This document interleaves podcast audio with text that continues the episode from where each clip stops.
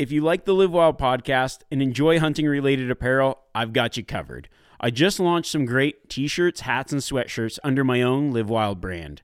You can find them now on my website, RemyWarren.com. I just want to say thanks again, everyone, for all the support, and I really hope you enjoy these designs as much as I do.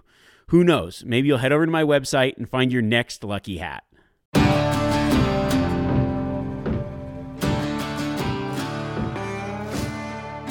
I'm Remy Warren, and I've lived my life in the wild.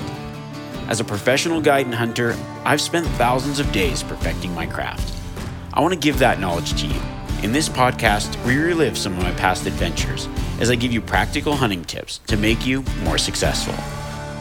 Whether you're just getting started or a lifelong hunter, this podcast will bring you along on the hunt and teach you how to live wild. This podcast is brought to you by Mountain Tough and Yeti.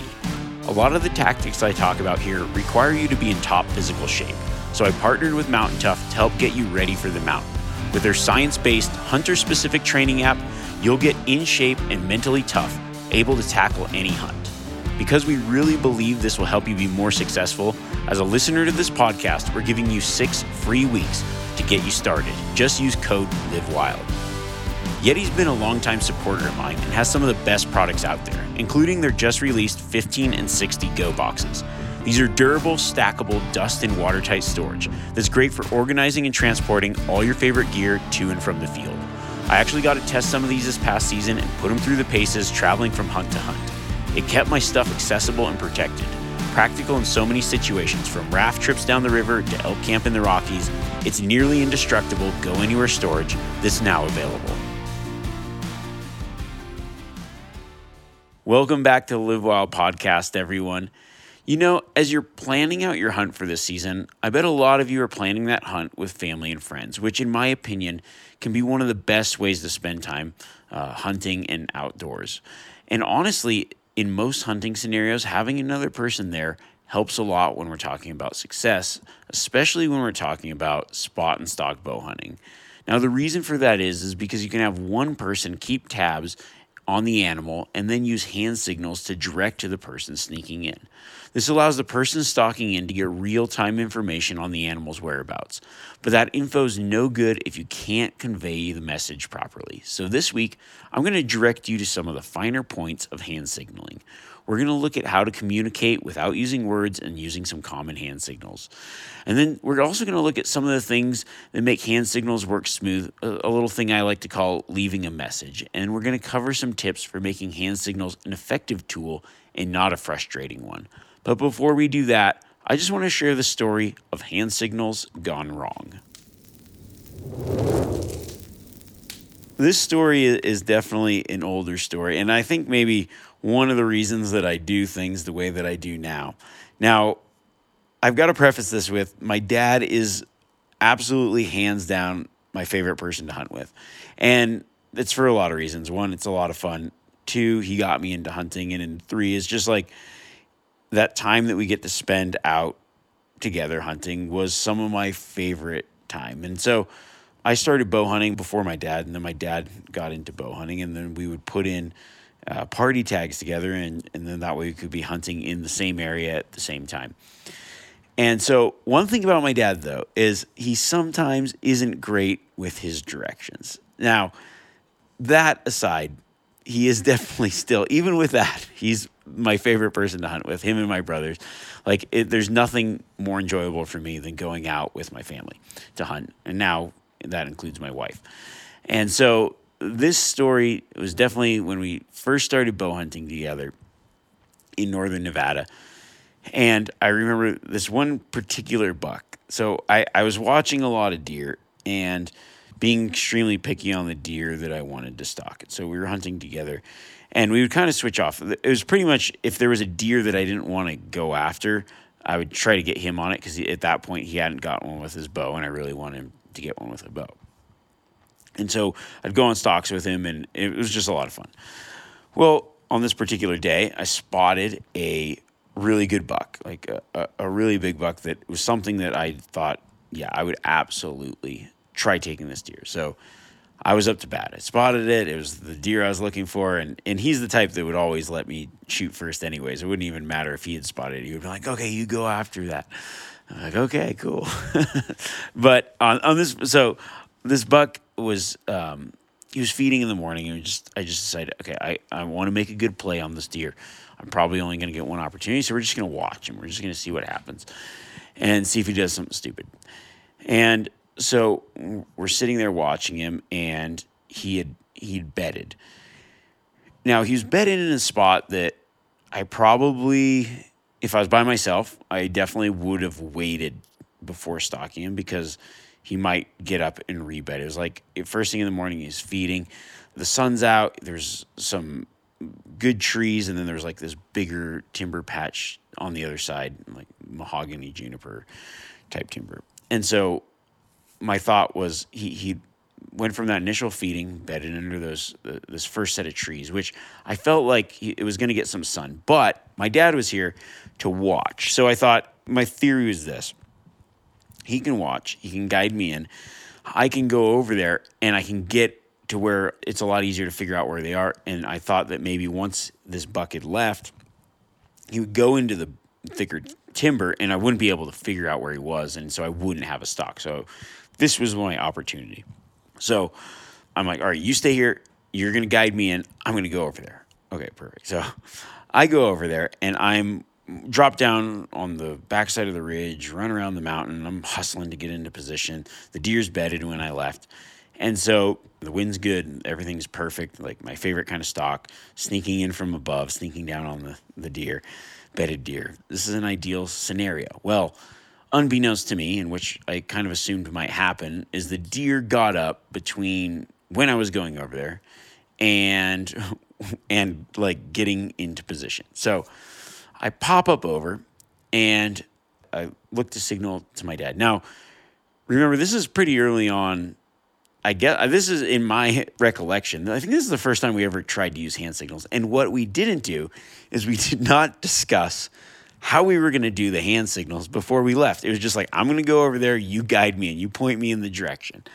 So I pop up over, and we're actually a pretty good distance away. So I can see where he is, and I'm looking through the binoculars. So I need to use the binoculars to really see what's going on.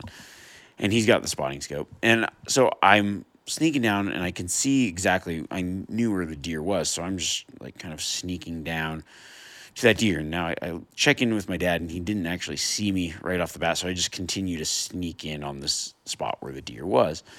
So I start to get in, and I'm like in position, and I don't see the deer there, but I figured maybe he's still bedded, and I didn't want to push it because I was just going to wait for him to stand up.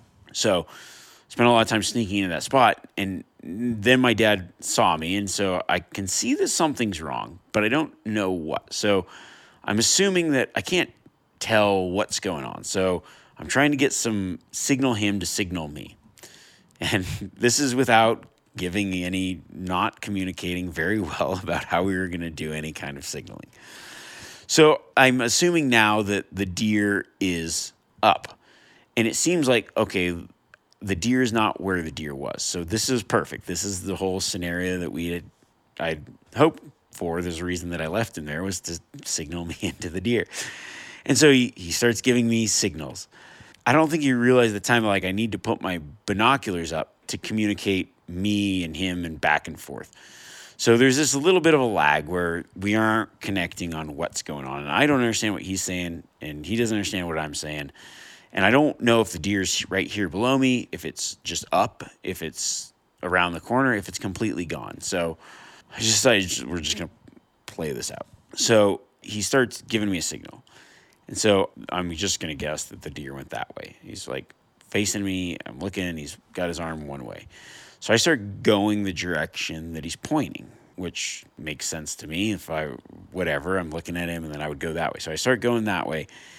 And I get a little ways, and I look back, and he's just giving me like the no, you're doing it wrong look, waving no, go the other way. So I start going the other way, and like nothing was lining up. So I'm going the other way. No, that's wrong. I just don't know. Now I'm looking at him through the binoculars, and he's like trying to point at the deer from miles. And this is just not, it's nothing's. Every signal that he gives me is opposite of the other signal. So I just don't even know what to do. So I'm trying to figure out, I just decided like, this is not working out for me.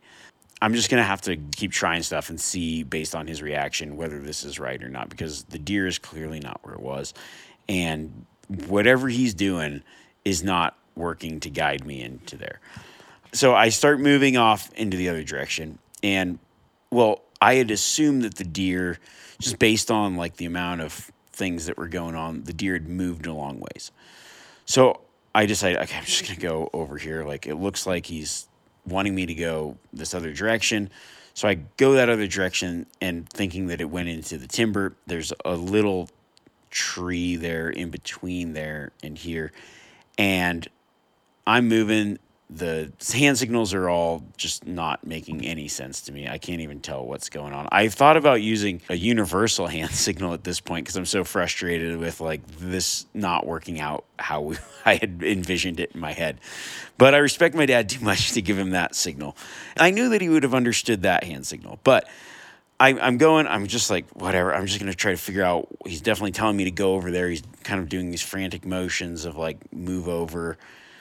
So I start moving and sure enough, blow the buck out from somewhere that would have been just perfect to stalk from. He hadn't moved as far as I thought. The buck blew out and that was it. It was like the hunt was over and I didn't even get a chance to stalk this deer. And I thought to myself, if I was by myself, I probably could have done that same stalk and would have taken more caution and I would have not blown out the deer. It was 100% on me, but also on the fact that we didn't understand each other. Like, it was the most confusing stalk I can ever recollect, just feeling like nothing was going right. And so we joined back up. I'm like, what were you doing, man? Like, wouldn't you point me in the direction? Well, he was thinking like, well, yeah, but I was thinking if you were facing this way. So he's kind of giving me at first opposite directions of what the deer was thinking. Like, I don't know, some kind of, it didn't make any sense to me, but when he explained what he was doing, it made sense. And then he started trying to point to the deer, but from my angle, without that triangulation, he's pointing at, but I have no clue where he's pointing. So I was essentially walking in circles and he kept changing the way that he was pointing things. And we just had really, really, really bad communication. And because of it, it didn't work out. And pretty much from that point forward, I created a way of doing hand signals that is easy to understand, that can be communicated over long distances, and that works pretty universally so long as everybody's on the same page. And over the years, those hand signals have worked really well, guiding hunters, being guided in myself, and just over a lot of different types of scenarios. It's in many ways, in a lot of scenarios, been the difference between success and failure. Now, I will never forget the initial scenario that just felt like it was the most difficult thing to get done. And there was a lot of things over the years that I've learned to make it a lot clearer and a lot easier for everyone. Because I've been out with other people since then and seen hand signals epically fail. And I think if you think about it, you're like, oh, it makes a lot of sense. One guy directs, the other guy goes in. And if you've never tried it, it's not generally that easy to convey a message over a long distance without words. And so over the years, I've developed what I think is a really simple way of being successful using hand signals. Now, having another person when you're hunting can be extremely effective because they can watch the animal as you stalk in and let you know what's going on. But you have to be able to communicate the right message. Now, some places, radios, two-way communication is legal, but a lot of places it's not. And then even in places where it is legal, I personally, now this is just a personal preference, I do not like using two-way communication for stalks. Now, there are a lot of people that use it and it can be an effective way. That's when I'm hunting. If I've got the bow in my hand or the rifle in my hand, I don't like that. For me, it's just kind of a fair chase thing. Like, I just don't like that aspect of using radios. And now if I'm hunting with somebody and they want me to guide them in with a radio, absolutely, as long as it's legal, I'll do that. But for me personally, I like to, well, I hunt alone a lot. So I've gotten used to doing it that way. And then I felt like for me, that's not the way that I like to hunt. But I do think that hand signals are okay because it's actually a lot more difficult than people think. Like to really develop a good system for hand signals is a skill in itself. So today we're going to cover a lot of the way that I use hand signals, and there's a couple, I'm just calling like tenets to doing it in a way that works effectively. So the first is you kind of have to have a way of communicating back and forth, some form of two-way communication. And so signals for asking questions and signals for answers. And then another thing that I like to do is what I call leaving a message. That's where the person stalking in can look at the person signaling and understand a certain message without even having to signal. Because there's many times where you think about it, you're like, oh yeah, hand signal is great. That's a great idea. But in practicality, there's a lot of things that happen where the person sneaking in actually isn't super easy to pick up by the person glassing. So they might not know what signals the person uses. They might not even know where the hunter's at until they get to a certain point in the stalk. And there's certain things that need to be said or need to be known if you want to take advantage of the person who's sitting there glassing their knowledge. And so we're going to cover all those things. And I think the first thing is just kind of setting up the way that the signals are given. So we're going to look at first just really the basics of setting out hand signals. And there's a couple of things that I like to do that make it easier. So the first thing that one thing that I have that I like to use is something that, if you're the person giving the hand signals, something that's bright that can be seen from a long distance. The person sneaking in may not be able to check in with binoculars or isn't sitting there looking through a spotting scope and looking at the other person. It's a lot different being the person that's spotting for the stalker, because you have that freedom of, you can use your hands free, you can have your binoculars or tripod locked off on the person, and you can kind of really see up close what they maybe need. But as the person sneaking in, you don't have that luxury. So as the spotter, I think that something that's really good is having something bright. And the thing that I actually carry a lot is just one of those, like a blaze orange vest that's got holes in it, real lightweight. I use it for hand signaling, and then when I'm packing something out, especially in areas where there's like a lot of people, I'll use that as well. Maybe throw it over the antlers, throw it over my pack, use it as whatever. I used to have a pack that had like an orange square, blaze orange square that I could flip the colors on or whatever, something like that that can be seen. Maybe even just a white handkerchief, just something that's lightweight that can be seen from a long distance. And we're going to use that for a lot of different things. So it's going to help in our signaling, and it's also going to help in that, what I called or alluded to earlier, of the leaving a message. So now a hand signal it lets the spotter direct the hunter to the animal, and I do that based on their view of what they see. So the person that's sitting down looking out, they see, our 2 points are going to be the animal and the hunter.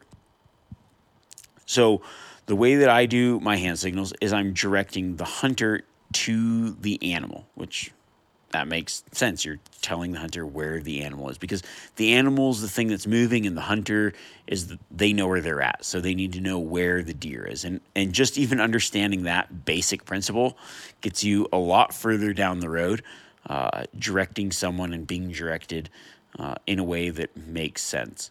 So the spotter's body is going to represent the hunter, and then the position of their arm is pointing where the deer is in relation to the hunter. So if I'm the person stalking in, and let's say I'm sitting there glassing for the person stalking in, and the person is up on the top of the mountain, and from my view, the deer is down below them to the right, or just to the right, whatever. Let's go with just to the right and make it more simple. So maybe he's on the same plane as the deer. He just needs to move to my right. So I would have my hand pointing out to the right. So as the person stalking in, I can look back and I know that, oh, okay, the deer is over this direction, and that's the direction that I move into. So it's really easy to communicate that way. Now, so there's obviously other directions than left and right. Up means above, arm down means below, and then a varying angles of that would be like a 45-degree angle up would be up and to the right, down and to the right, up and to the left, down and to the left, if that makes sense. Pretty self-explanatory, pretty simple, but that's what you want to do. You want to keep it simple. The easier it is to understand the signals, the easier it's going to be to get directed to the animal. Now, here's a few key points that you want to consider when you're thinking about being the spotter. Some things you should not do. You shouldn't point to the animal, okay? Because the hill, it just doesn't translate over distance. And that's the thing that a lot of people, maybe just starting out or whatever, haven't tried it before, think, oh, well, he's not understanding the animals here. Well, it doesn't translate. You can't pinpoint something off of somebody that's not triangulated. So pointing to the animal just doesn't work. Now, a couple other things, like the spotter should have something bright, like that blaze orange vest or rag that we talked about. And then the spotter and the hunter need to signal long enough to have the other person looking through their optics. So one of the pinch points that I've noticed, especially when I'm guiding or something, guys that maybe haven't done it before, they get over there, okay, and then they need some direction. And then the person has to put up their binoculars and realize that they need direction. Then they give them direction, and then they don't have enough time to look through their optics and the signal's gone or what have you. So those are some of the problems that you run into. Now, the spotter should also have some way to communicate that there's an understanding without prompting, or what I'm going to call, like, this is the leaving the message portion, where the person sneaking in can understand a few key things without even having to ask. So the main one is, in most scenarios when you're using hand signals, the animal is in a certain place, probably going to be there for a little while, and the person sneaking in is doing the stalk. So a few of my favorite signals of just that leaving a message, where I can look at the person spotting and know a couple things no matter what. So the first is the deer is still there. And this is just signified by the spotter being in the same position. Nothing's moved. Oftentimes what I might do is I always have another thing that I might have is like a little bit of flagging. But before I leave, I'll definitely verify where the person's spotting from. Like, look at it from, okay, this is where they are. Now, if it's in country where it's kind of all looks the same and maybe you think you might get lost, you could tie a little bit of ribbon above where the spotter's at. Something you might be able to see with binoculars. And then if the person is in a different place than where they originally spotted from, then I know that the deer is in a different place. That's just a way that it signifies, hey, I can look up and, like, my spotter's not there, but he's moved over however far. Okay, well, then I know that the deer's moved. And many times what I'll do is we'll move in the direction that the deer moved. So if the deer moved off to the right, we'll move a little ways to the right. If the deer moved down lower, we'll drop a little bit lower. Now, this isn't always doable, but it is something that works well and conveys a message without having to say anything. So if the spotter doesn't see the person stalking in, he can still tell him that, hey, the deer is gone or not there. Now, another way that I've done this is just using that orange vest. If you've got that orange vest, leaving the orange vest on means that everything's good, and then taking that orange vest off could mean something's wrong. You can set these things up with your hunting buddies ahead of time, and these are really good things to talk about, and just have a system that this is how we communicate a message, and we just do it every time the same way. Another way to do it is if the deer's moved, you can move so if you got your vest on, means everything's normal, and then you can move the vest away from you in a different direction until you get visual back and forth with the person stalking that you now see each other, and you don't need that message left. Now, the other message that probably is good to signify from a distance is just that the stalk is blown. This is something that happens often where you're stalking in, you make a big route around, and then it's just not doable anymore. This is a signal that I use, is just waving the arms. It's over, game over. no need to continue because the stock's blown somewhere along the way.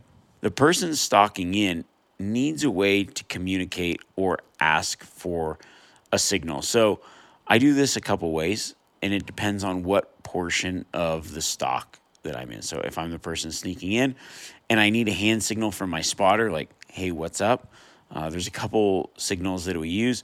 One of them is I'll remove my hat. So if I know that I'm in a position where I can see the spotter, we've kind of communicated like wave, hello, I see you. Okay, we've got each other. Now remember, you want to like a one-handed wave. Do you see me? Yes, I see you. Wave back. Make sure you give the person time to look through the binoculars and then put their binoculars down so they know that you've received their signal. And then from there, we go, okay, now that person can watch me. We know that we're in communication via hand signals. Now, as I'm stalking in, maybe I need a hand signal. So there's a couple ways that I can do that. You can either, here's some options, right? You can give them a wave, but that's kind of hard to see sometimes. So a lot of the time I'll remove my hat. And so if my hat's off, that means if the person with the spotting scope or spotter goes, okay, he's going to need a hand signal. So that person can be giving a signal while, and then just leave that signal out until, the hat goes back on. Another way is if I need a signal and I'm not super close to the animal, I ask like the question, think about like you're asking a question, like your arm's up, what? But just make it very defined. I make like a field post goal with my hands. So field post goal is like, where's the deer at? The big W, where is he at? Just making it easy and something you can see from afar. Where is he?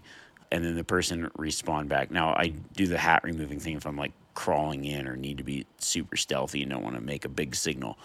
But those are just something to think about. So you maybe want two signals, one for a little more discreet if you need, and then something that can be seen from distance. Now, a couple other good communication signals that make a big difference are okay and no. Those are pretty much the only things you really need to know is yes and no and where's he at. Outside of that, everything else can be done with the directional signaling. So the okay, I do standard things that we got from essentially scuba diving, common diving signs. A circle above your head for the spotter that's easy to see, hands together, circle, everything's okay. You're on the right path. Just keep doing what you're doing. Okay, that's your yes. If you're stalking in, it might be more discreet of just touching the top of your head like a half circle to make the more discreet okay, or the big circle if you are, you're far enough away and you go, is everything okay? You just keep checking in. Okay, yep, everything's okay. Or I'm going the right way, okay, yes. And then an X with your arms for no. X, no. Super simple, super easy to see over a long distance. Shaking your head one way, shaking your head another way doesn't work, especially over long distances. Waving arms and not having a plan ahead of time just doesn't work. So the stalker can communicate to the spotter by using essentially the same directional signals, because he's going, you're always asking, where's the deer? So, okay, this way. Yes, the other person will throw the circle up above the head. Okay. Give the person stalking time to look through their binoculars, verify the signal, and then continue from there. By having that standard set of signals with your hunting partner, you want to do these well before the stalk, and it makes communication just that much easier, much less confusing. I don't know how many stalks have been blown by bad hunter-spotter communications. That's with radios, that's with hand signals, that's with whatever. There's a lot of hunts that have been blown by that. And then the one thing that I always think about when I'm going in, whether I'm giving hand signals or I'm the one receiving hand signals, the person stalking, the outcome ultimately relies on you. So you still have to make good judgment calls when moving in. And, I think back on that time that I blew that deer out, and it was really my bad judgment call of like, trying in the confusion, trying to understand the signals and not hunting for the scenario.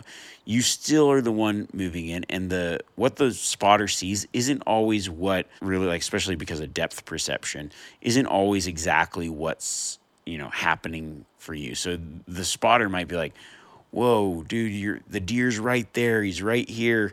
You know, he's right below you. And in actuality, he's 100 yards away because you're right behind him and the image is stacked through his glass and they don't have that depth perception. Or maybe it looks further, like the deer's bedded over and he's signaling you to go over, and you last saw him at the tree and you think that's the tree and you start to move in, but it seems like it's further away, and then you blow him out. So you still have to move in with that using good judgment. Stalking like you don't have hand signals, but using those signals to just let you know, hey, is the deer up or in a different position? If he's in a different position, which direction did he go to? Am I on the right path? Am I not on the right path? Because if you have an idea about moving in on a deer, then you're a lot more likely to be in that zone where you can make a good play. But ultimately, as the person stalking in, that's on you. You know, it's not the guy giving the signal's fault. It's nobody else's fault, because you're the one in that situation that has to pay attention. You have to rely on the information you're given, obviously, but, you know, go in with that kind of cautious optimism where you're moving in, you're looking, you're sneaking, and you're doing everything that you need to do in case that animal is right there and you don't end up blowing him out like I did. But I think in the long run, if you have your signals planned out, you understand how to ask a question, you understand, you can see a few key things without having to check in, like whether that deer's moved or everything's all right. And then another one last, I guess, that I kind of forgot is when an animal's bedded, understanding if that animal's standing up or if that animal's still bedded is a good one. So many times when I'm like stalking in, that's one message that I like to leave. And that's the thing that I set up is if I'm sitting down originally glassing for the person stalking in, and I'm then move my tripod to standing and I'm standing and glassing, that means that the animal's up. It depends how far away you are too, but having a signal for the animal being up makes a big difference as well. So just having all these signals planned out, understanding which direction to get the directional signals, asking a question, yes, no, and having those things planned out will help you better communicate when it's time to move in on an animal.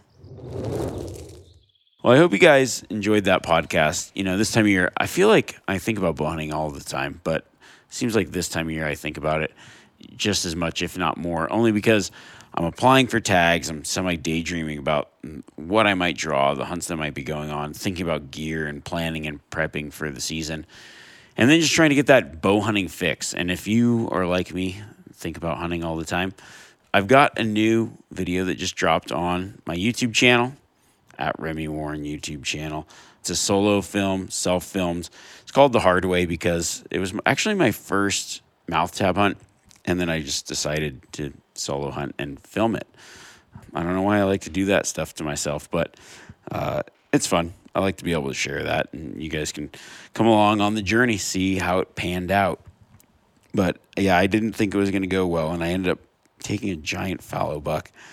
Got the cameras all set up, snuck in, shot it with my mouth tab, and that was my first successful mouth tab hunt, which it was pretty cool. It was a lot of fun, and I think it's a fun video to be able to share with you guys. So if you want to watch that, that's available there. Also, if you guys want to, if you're there, feel free, subscribe to my YouTube channel, give it a like, give it a comment, give it a rating, I don't know, whatever you want to do.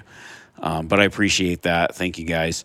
I thought the video turned out really good, and so if you like the self-film stuff or the solo stuff, that's on there. It's new. We just released it. So I hope you guys enjoy that. Check that out. If you can get a little bit of a bow hunting fix, get some time, want to watch a fun hunt, that's a good one to check out. And then I've got a lot of other awesome hunts coming out here pretty soon. And then we've got some other, just how-to informational stuff. So if you aren't already subscribed to it, you might find it beneficial to you. A lot of good tips and tactics on there as well, and a lot of new stuff in the works. So feel free to check out my YouTube channel. I think if you're like me and you're thinking about hunting and watching hunting videos all the time anyways, that's a good one to check out. So give it a watch.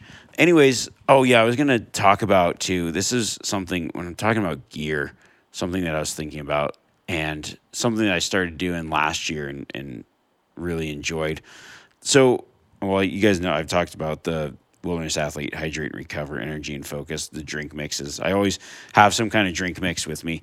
But my one pet peeve is I hate putting that drink mix in my water bottle because, you know, that water bottle, I might use that. Or if you've got a bladder, I really don't like it in the bladder especially because then all your water is now some kind of drink mix, right? And a lot of times if you're backpack hunting in the backcountry, that water is also used for cooking food and other things, and I just don't like my bottle to taste weird anyways.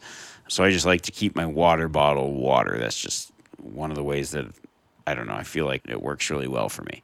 So what I've done in the past is I used to always take like a small disposable water bottle on each trip. I'd empty it out and then, I don't know, just like a small Dasani water bottle or something, fill that up, use that as my drink mix bottle for the week. So then it doesn't taint my water bottle and my possible cooking water or whatever. But the trouble with those is they're loud and crunchy. It's like a plastic bottle and it always makes like stupid squeaking sounds or crunching sounds. And then Wilderness Athlete now has this, it's a kind of a disposable, it's got the Energy and Focus, Hydrate and Recover in it. It's called the Hero. But the nice thing about it, it's this collapse. It comes with no water, and it's just the powder's already in it. And it's got a little blender bottle shaker thing in it, so it breaks up any, like, powders or whatever. So I use it. Sometimes I'll bring two. I'll use one first time as a drink mix, and then the other I'll do, like, if I pack in some kind of protein powder or meal replacement, I'll use that as, like, a blender bottle, shake it up. But it's a pouch, so it's quiet and it's light. And it keeps your bottle from having the mix in it in just your normal water bottle.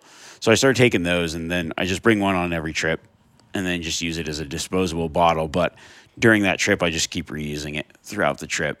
And that's a pretty good little hack because if you're like me and you don't want to mix, like, because sometimes you have a full water bottle, you might be a long ways away from a water source in the backcountry, and you know, okay, well, I got to carry this all day, plus this might be my cooking water for later on tonight or whatever else you're going to make with it.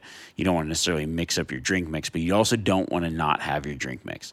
So having that some other water bottle that's designated for whatever drink mix you have. So I'll bring one in, the Hero pouch in, and then my first one will already have the pre-mix stuff in there. And then just throughout the rest of the trip, I'll just keep adding to that little bottle, but that pouch folds up small and doesn't make all the noise as the other ones and has that little thing in there to break up whatever else you're making. So something to think about, a little bit of a backcountry hack for you.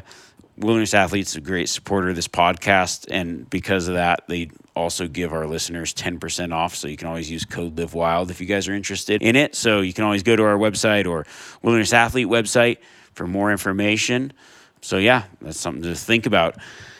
Until next week, I'm just going to say signal on.